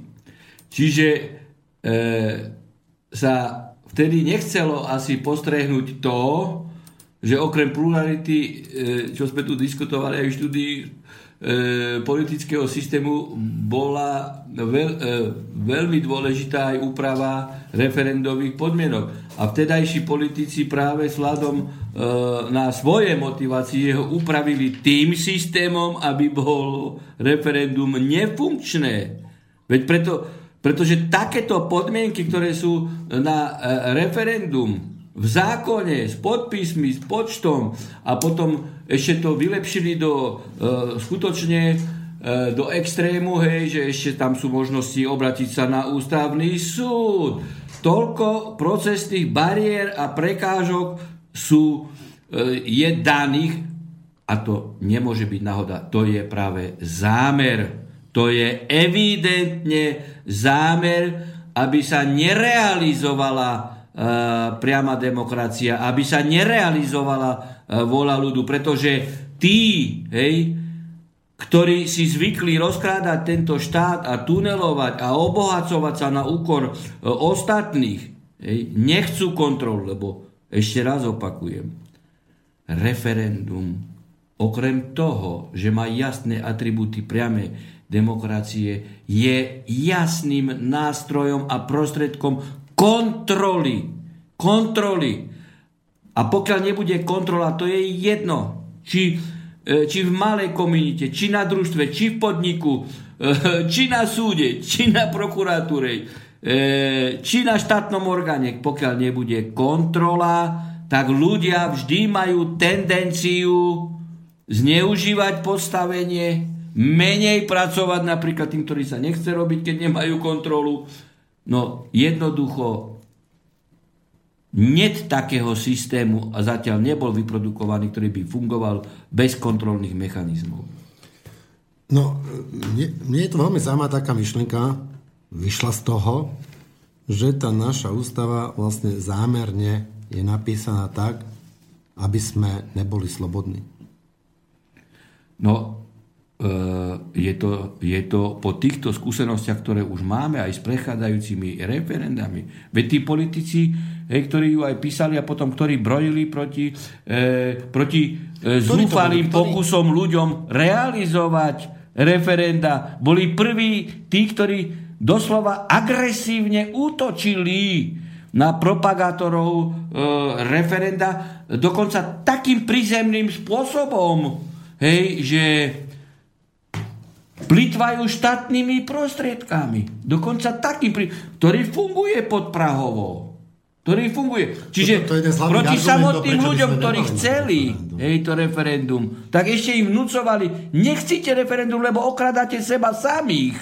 Hej, lebo idú zbytočne finančné prostriedky. Toto sú super sofistikované e, podprahové e, metódy proti inštitútu e, referenda. A kto Veď To stačí na internete si vygoogliť to všetko, brojili, ktorí všetci brojili proti, e, proti právnej demokracii, čiže brojili proti e, kontrole, čiže brojili proti právnemu štátu.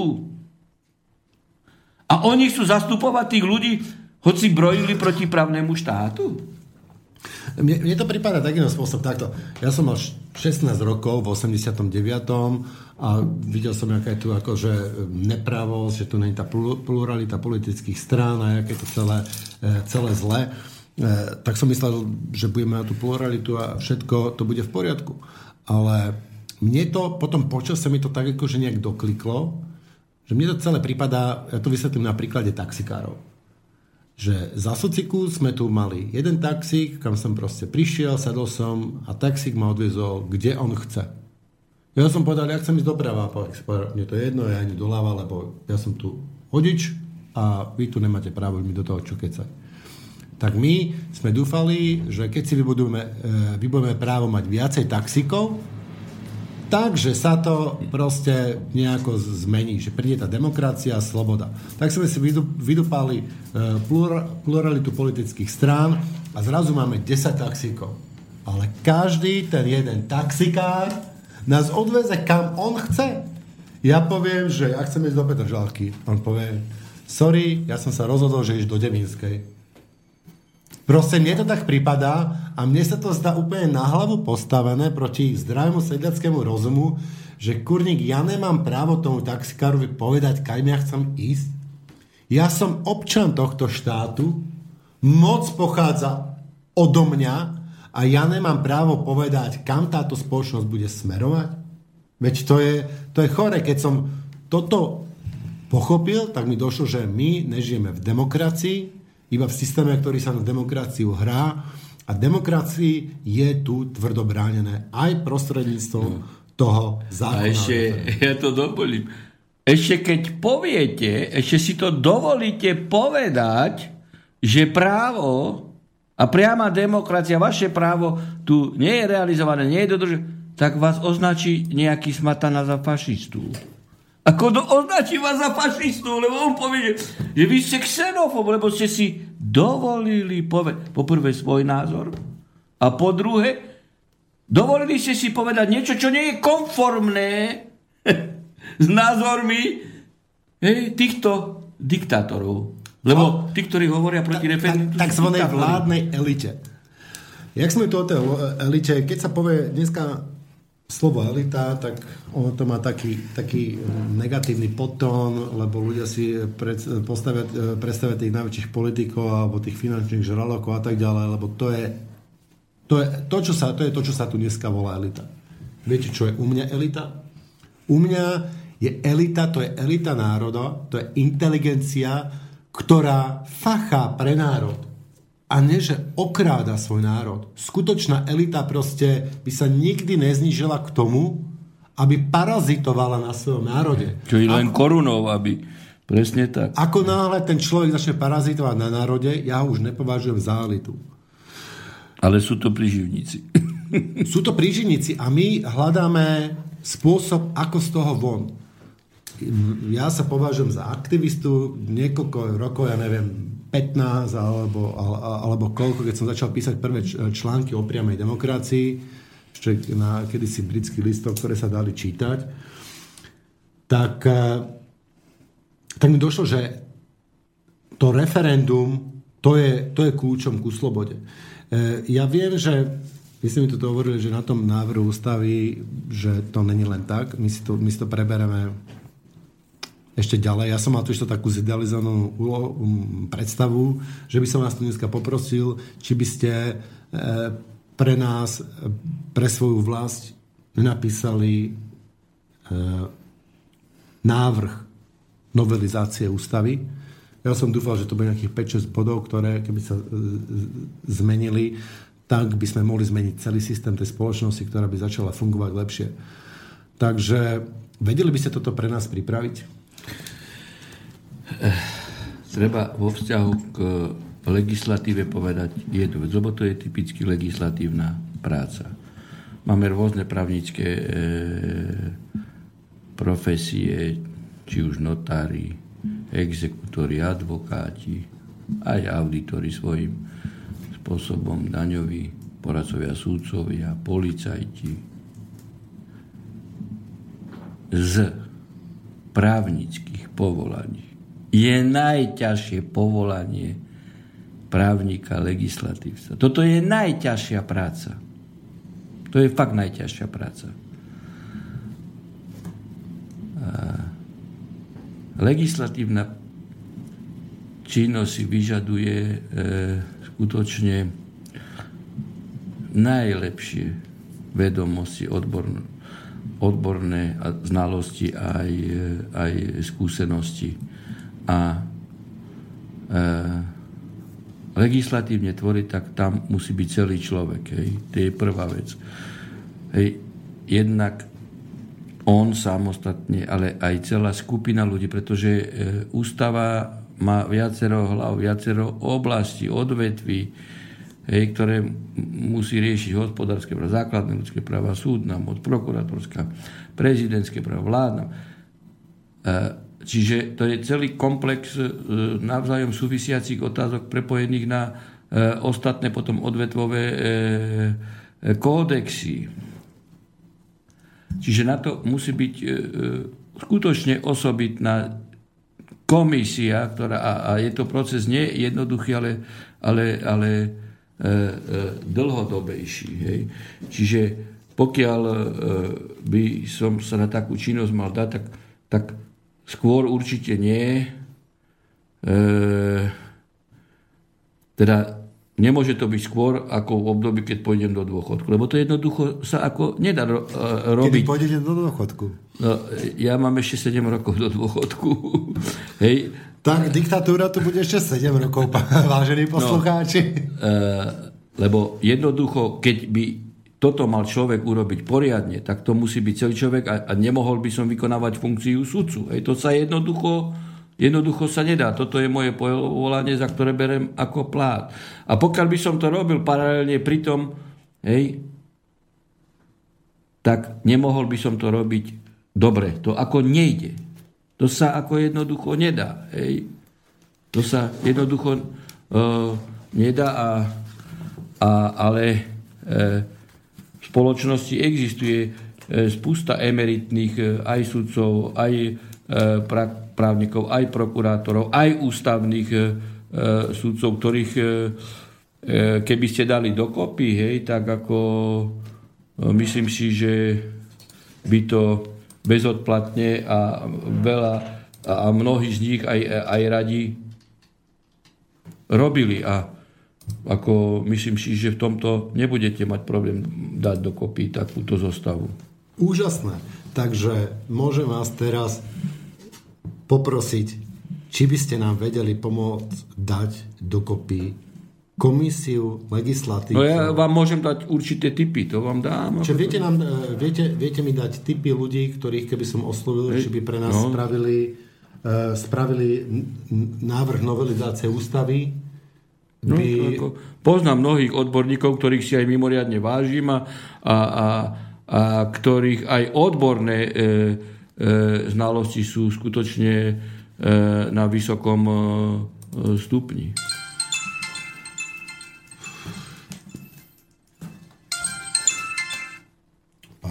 Sa spravím. Ja som myslel, že som to vypol. Takže... No, samozrejme, že musím tiež zalistovať pamäti, hej, a... E... Mám ešte otázky, dám aj otázky nejaké ďalšie? No, nech sa páči. Došla otázka od poslucháča Jana. Je Európska únia demokratická? Moja odpoveď je áno, ale len pre ľudí, ktorí nerobia. Cigáni a ostatní príživníci nepracujúci najviac sa s nimi zaoberajú. Pre národné korporácie, pre nadnárodné korporácie, pre emigrantov a migrantov, pre médiá ovládané oligarchami a politikmi, pre LGBT, pre mačky, psi, stromy, pre politikov, pre šebeja, ktorý nechce referenda, chce iba to, čo chce iba USA a chorí predstavitelia Európskej únie. A na poslednom mieste v Európskej únii sme my, ktorí tento ancábel zo svojich daní financujeme. Buďte ticho a platte. Takto to asi vidí normálny človek, člen Európskej únii. Najviac takýchto členov je asi v Británii, lebo vystúpila z Európskej únii. S pozdravom vás poslucháč Jano. Tak e, ja k tomu môžem len povedať, že pokiaľ by pra, e, teda úplne len e, konkretizácia faktu, pokiaľ by Európska únia bola právny štát, tak súdca Najvyššieho súdu nemôže byť stíhaný za právny názor. A tu na traja sudcovia Najvyššieho súdu sú stíhaní len za to, že sme si dovolili v rozsudku pod štátnym znakom povedať, že minister Kaliňák hrubo 8 rokov porušuje zákon a už je daných 6 disciplinárnych návrhov. A toto Európska únia vie, pretože má aj rozsudky. Keby bola Európska únia, odhľadnúť do toho, čo ten posluchač povedal, hej, a, a mnohé veci po, pociťuje právom ako, e, ako za podstatné, hej, keby bola Európska únia právnym štátom, tak jednoducho zablokuje predsedníctvo Slovenskej republiky na e, pol roka od 1. júla. Čiže podľa môjho názoru, len, keby už ničoho iného, tak len z toho titulu, v žiadnom prípade Hej, to nechcem e, subjektivisticky e, podsúvať, ale ako vyzerá štát, keď sudca Najvyššieho súdu je stíhaný za právny názor. Tu nejde o stíhanie tých sudcov, ale tu ide o to, ako sa potom radový občan môže dovolať práva. Ako? Keď sa ho nemôže dovolať sudca Najvyššieho súdu, ktorý rozhodol po práve a je za to stíhaný, lebo momentálnym držiteľom politickej moci to nevyhovuje. Toto je gro. Tu vôbec nejde o týchto troch sudcov, lebo to je zase nebezpečenstvo pre radového občana. Že pán Kaliňák bude sudcom diktovať rozsudky. Hej? Rozsudky. A tam, kde on má záujem, tak bude taká vyslednica rozsudku a on ešte určí senát. No, takže na to mám svoj názor. Ja som to len umocnil, čo povedal poslucháč do tej roviny úplne vypuklej. E, Posluchať sa dotkol jednej také závažnej otázky, e, ktorú som sa vás ako odborníka chcel opýtať, a to je zvrchovanosť, vy ste to tu spomenuli behom relácie, že zvrchovanosť Slovenskej republiky, zvrchovanosť Slovenskej republiky v Európskej únii a trendy, ako, ja mám taký pocit, že tá zvrchovanosť sa tam niekde stráca a v čase sa nejak presúva z, zo Slovenskej republiky niekde na tú Európsku úniu. Ako je to teda s tou našou zvrchovanosťou, v akom je v momentálnom stave? No veď o tej zvrchovanosti to dobre povedal pán Klaus.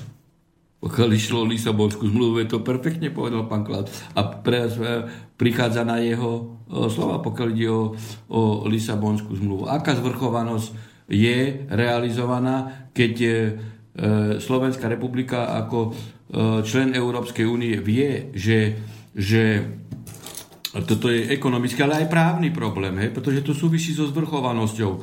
Eh, keď reprezentanti Slo- eh, Slovenskej republiky v Únii hlasujú za protiruské eh, sankcie a všetci vedia, že to škodí ekonomickým záujmom zvrchovanej Slovenskej republike. Tak potom, ako sa realizuje zvrchovanosť?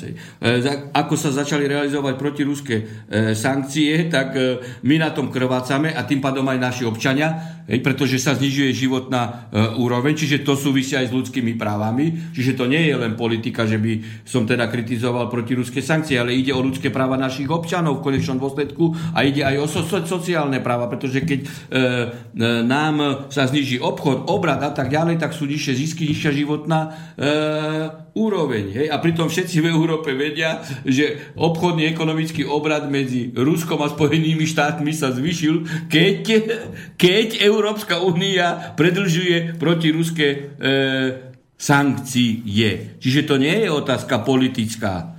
To len politici, keď e, nejaký iný názor tu je, tak e, sa snažia hovoriť, že sa nemiešaj do politického problému. To nie je politický problém, to je vyslovene právny problém, je to problém ľudského a sociálneho práva každého občana Slovenskej e, republiky. Tak aká zvrchovanosť, aká zvrchovanosť, e, keď Slovenská republika vie, a jej reprezentanti, že to škodí ekonomickým záujmom a prosperite e, Slovenskej e, republiky a životnej úrovne a zahlasuje za ešte dokonca niekoľkoročné a vždy po pol roku predlžované e, e, sankcie. Hej, čiže teraz vidím tú, tú praktickú rovinu zvrchovanosti, hej, ale tam sa stráca aj formálna. Vy ste mysleli na formálnu rovinu, o ktorú kritizoval veľmi prezident Klaus a mal pravdu, veď nechcel podpísať a videli ste, e, čo robili e, s ním v médiách a tak ďalej. Akého škodcu, nie že zemského, ale škodcu planéty a, e, európskej symbiózy, európskej jednoty. A, A teraz sami Pierre. Angličania vystúpili z. A ako? Z ľudia Pier. Naražam na to video, jak to No, prerošoval. a, a to len preto, že si dovolil mať svoj názor na, na veci, ktoré vnímal tak ako, ako, No, ako demokrat. Ja to vnímam tak, že tá Lisabonská zmluva, pokiaľ sme my v referende rozhodovali, či sa staneme súčasťou Európskej únie, tam, my sme tam mali právo veta. A ja mám práve pocit, že to právo veta my momentálne strácame. Však ako ho nevyuž... Tí, tí, tí imigranti, my to vlastne dokázali, to ne, celá tá, ten ošťast imigrantami, to nie je len o tom, že vlastne či tu budú imigranti alebo ne, ale ako funguje, ako funguje náš právny štát, alebo ako právne funguje Európska únia a ja neviem, že povedzte mi, keď s tým nesúhlasíte, ja vám len poviem, jak to ja vidím s tými imigrantami. Mne to prípada, že ja si predstavujem náš štát ako náš dom. Hej, preto, keď niekto sprivatizoval môj dom, tak som s tým nebol úplne spokojný, ale to je, to je, to je ďalšia otázka. E, Ja, ja tu bývam v tomto dome a môj vedľajší sused vo, v oveľa väčšom dome a býva ich tam oveľa viacej ľudí. On si pozval kopec kamarátov e, a zrazu sa rozhodol, že oni sa, zistil, že oni sa do toho domu nezmestia a mne prišlo príkazom, že ja v mojom dome musím ubytovať tých jeho hostí, ktorých on pozval a, a nemám právo proti tomu nič povedať a keď si neviem súhlasiť, tak zaplatím pokutu 250 tisíc eur. Tak tu v tomto momente sme stratili právo veta a kvalita toho právneho, to, toho právneho bezpečia v tej Európskej únii sa výrazne zmenila z môjho pohľadu. Jak to vnímate? No, zase sa vyjadrím k tomu cez rovinu práva, pretože by ma zase ako sudcu obvinili, že sa chcem miešať alebo miešam sa do politiky, tak aby som sa tomuto e, e, tejto atakácii potenciálnej e, vyhol. Majú občania Slovenskej republiky právo na život, právo na zdravie a slušnú životnú úroveň, to máme garantované v ústave. Máme? Hej, Máme. Oficiálne. Všetci. No ústavné právo. Tak teraz, keď Slovenská republika, a už som sa k tomu viackrát vyjadril, ale to treba do tejto spojitosti, do tejto roviny dať. Slovenská republika, ako to povedal minister zdravotníctva, hej, spôsobí, že ročne minimálne 3 až 5 tisíc ľudí zomrie zbytočne. Zbytočne. Čiže je spáchaný trestný čin ublíženia na zdraví s následkom smrti nedbanlivostným spôsobom. Minister financií povie, že v zdravotníctve peňazí je dosť, len sa nesmie kradnúť. Dvaja ministri symbioticky povedali. Majú tí ľudia právo na život, aj právo na to, aby dostali dostatočnú zdravot, zdravotnú starostlivosť, aby nezomreli. Majú právo. To je ich ľudské právo. A právo sociálne. Teraz sa dostaneme do inej roviny. Podľa požiadaviek Európskej únie, hej, migrant má nárok na nejakých, ja neviem, 800 eur, príspevok mesačný a tak ďalej. Naši občania, ja chodím na východné Slovensko, lebo odtiaľ pochádzam, a hlavne na východnom Slovensku. Ja som Tatranec, ja mám tam všetkých príbuzných. Ľudia žijú zo 150 eur, 180 eur.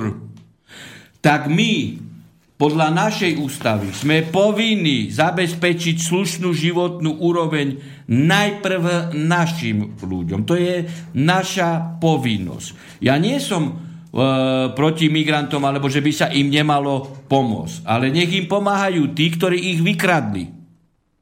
Kolonisticky. Ej, a, a tí, ktorí majú na svedomí vojny, tam, kde sa vedú vojny a odkiaľ ľudia utekajú.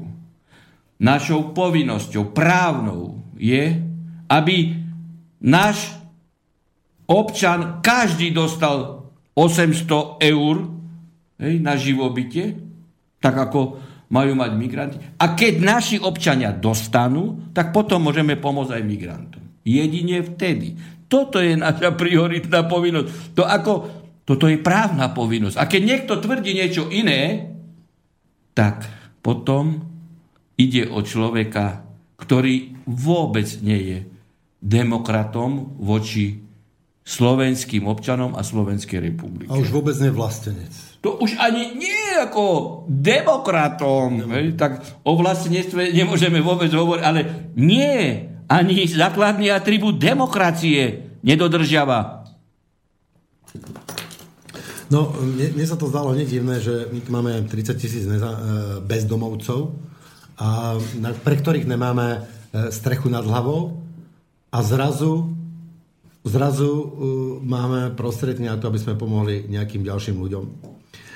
A ja mám tu jednu veľmi závažnú otázku. Vy ste to do, uh, zmienili o tom práva, práve na život. Jedným z ľudských práv je právo na, ľudské, na, na súkromné vlastníctvo ja teda ako laik mám pocit, že toto právo na súkromné vlastníctvo sa dostáva do rozporezom s nejakými inými ľudskými právami a to je napríklad právo na život. Konkrétne by som to spomenul na príklade exekutorov, že ten človek by mal mať právo na strechu nad hlavou alebo na dom, na, na ubytovanie, že to by malo byť základné právo na život, lebo potrebuje to k prežitiu v týchto zemepisných šírkach ale e, právo na súkromný majetok je nadradené tomuto a ten exekútor môže prísť a môže tých ľudí vykopať z domu, aj keď vie, že sa to v podstate v končnom dôsledku môže roznať smrti toho človeka. Čo si myslíte o tomto?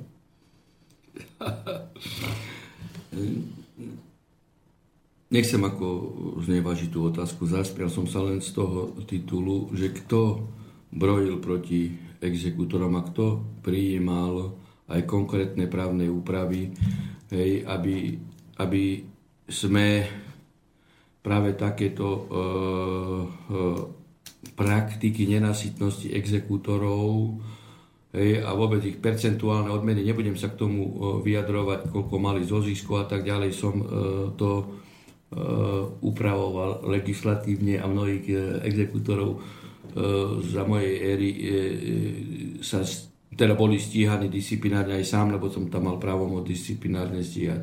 Všetko je vecou, vecou právnej úpravy. Pokiaľ viem teraz totálnu benevolenciu v exekučných veciach práve sa e, exekutorských procesných predpisov zaviedol pán e, Borec za Smeru. Právo na súkromné vlastníctvo treba e, dodržiavať, ale ono to ide v symbióze aj so základnými e, ľudskými právami a, a minimálnym majetkom, ako ste povedali, hej, pra, právo na živobytie, na zdravie a strechu nad hlavou. To všetko ide. To je vecou legislatívnej úpravy, ale, ale, ale keď sú, keď sú e, pri moci politické skupiny, ktoré nemajú v portfóliu ochranu základných ľudských práv, ale presadzovanie ekonomických záujmov, hej, super a mega e, súkromných vlastníkov, tak legislatívna úprava je taká, aká je. Hej. Mm-hmm.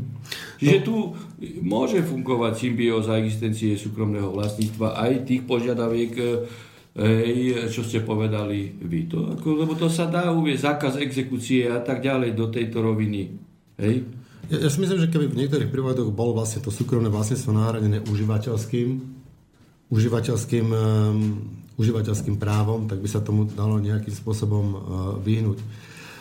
No to súvisia aj s úžernickými firmami a práve ja som chcel zlikvidovať úžernické firmy a smer sa proti tomuto postavil. Ja som chcel zlikvidovať úžernické úroky. To je ďalšia vec, o ktorej nikto v spoločnosti nevie, aké som mal e, konflikty vo vláde e, v tomto smere. A vidíte, toto nechcel ani smer, ani pán Kiska. Pán Kiska e, exekuje doteraz jeho bývalé firmy, exekujú ľudí. Hej, pán Kiska, pán Kiska, bývalý úžerník, má 5 rozsudkov Najvyššieho súdu. Hej, a ten chce zvierohodňovať e, justíciu. Toto sú fakty. Toto sú fakty. Stačí, že by pán Kiska nemusí dávať plat. Hej, aj to dáva okázale. Hej, populisticky, demonstratívne. Aj si vyberá tých, ktorým dáva, lebo viem, že kopu ľudí už písalo, my sme pýtali takú a takú e, sociálnu ťažkosť, tam nedá, len tam dávajú populisticky. Ale nemusí dávať nič. Stačí, že vráti všetky tie peniaze, čo úžernickým spôsobom získal na úkor najchudobnejších a že sa zastavia všetky exekučné konania na slovenských súdov jeho bývalých firiem. Toto pán Kiska nech dá verejné vyhlásenie. Lebo toto úzko súvisí s, tým, s tými exekúciami. Najviac exekúcií má pán Kiska na súdoch, teda jeho bývalé firmy, lebo excelentne sa ich zbavil. Hej? Ale 5 rozsudkov Najvyššieho súdu idú proti jeho uh, uh, firmám bývalým, ktoré jasne hovoria, že dával užernické úroky. Uh, A keď sudca Stráka v súdnej rade chcel vyšetrovať uh, tieto užernické úroky pána Kisku, tak mu to zakázali. Hej, politickí nominanti pána Kisku v súdnej rade. toto je tragédia, toto ľudia nevedia. je to tragikomédia, by som povedal. No, no, musím sa niekedy e, nad tým zasmiať. Nie z chute zasmiať sa, ale, ale že už nedokážem niektoré veci ani konzumovať vzhľadom na to, že aké tragické dopady e, majú na, na ľudí. Ale niekedy už mi ni- nič iné nezostáva, lebo človek je skutočne bezmocný. A tí, ktorí sú de facto najväčší lupežníci národa, sú vo funkciách, lebo pán Kiska mal užernické úroky. Uh, strašne nerad to hovorím, ale naša relácia sa blíži ku koncu. Uh, pán Hrabin, ja tu mám minimálne polovicu tém som ani nestihol vyťahnuť, čo tu mám na vás pripravených. A Ale naša... už ani nevládzem, pán redaktor. Ja, ja, vás, ja vás chápem, ako toto je veľmi vyčerpávajúce, dali ste nám uh, nehali ste tú svoju energiu a verím tomu, že, že nám to pomôže. Chcem sa vás opýtať jednu vec. Uh, boli by ste takí dobrí a našli by ste si čas ešte na jednu reláciu, aby sme toto dotiahli? No samozrejme, samozrejme. Možno Samozrejme, tak ako pre dobrú vec, len musíme nájsť nejaký vhodný termín, lebo fakt mám strašne veľa toho aj, aj dnes, však som celý deň písal a pri takejto teplote, však to je ako, ale samozrejme, milé rád, ako však treba pomôcť dobrej veci, tak Čiže ja, ja, by, ja, by, ja by som to vlastne ukončil asi, asi takto, e, že ja vám strašne pekne ďakujem, tu, čo ste nám poukázali, hlavne na tie naše, naše, naše principiálne, systematické problémy, e, ktoré tu máme. E, Ja by som vás chcel poprosiť, či by ste vedeli pripraviť tých, e, tú legislatívnu komisiu, ale tých, tých neviem, emeritných sudcov a tak ďalej, tých ľudí, ktorých vy osobne si vážite ako, ako, ako odborníkov a ktorí myslíte, že by mohli vytvoriť tú skutočnú elitu národa a pomôcť nám z tejto tragikomédie a vypracovať vypracovať mm, ústavu alebo návrh, návrh ústavy. E, Samozrejme, jak som povedal e, v tej predchádzajúcej časti, oslovím tých ľudí, o ktorých si myslím, že sú vhodné typy a ktorí jednoducho majú ten odborný puvoár a, a aj dlhoročné právne a právnické a sudcovské skúsenosti. E, Ďakujem veľmi pekne za to, čo ste nám tu dneska predniesli a tie myšlienky, ktoré ste, e, verím, že nám, vlastne všetkým aktívnym občanom Slovenska pomohli. Ja s vami nájdem nejaký najbližší možný termín, dúfam, že to bude čoskoro. Dokončíme ďalšie témy a verím, že naštartujeme nejakú tú občianskú spoločnosť, že sa nám podarí odborníkov dostať na čelo tohto, tohto procesu, ktorí nás povedú a ktorí nám pomôžu so základom právneho štátu a to je s novelizáciou ústavy tak, aby sme žili v slobodnej a rovnoprávnej spoločnosti. Ďakujem veľmi pekne za, vaš, za, vaš, za vašu energiu. Dovidenia. Do počutia. Pozdravujem. Táto relácia bola vyrobená vďaka vašim dobrovoľným príspevkom. Ďakujeme za vašu podporu.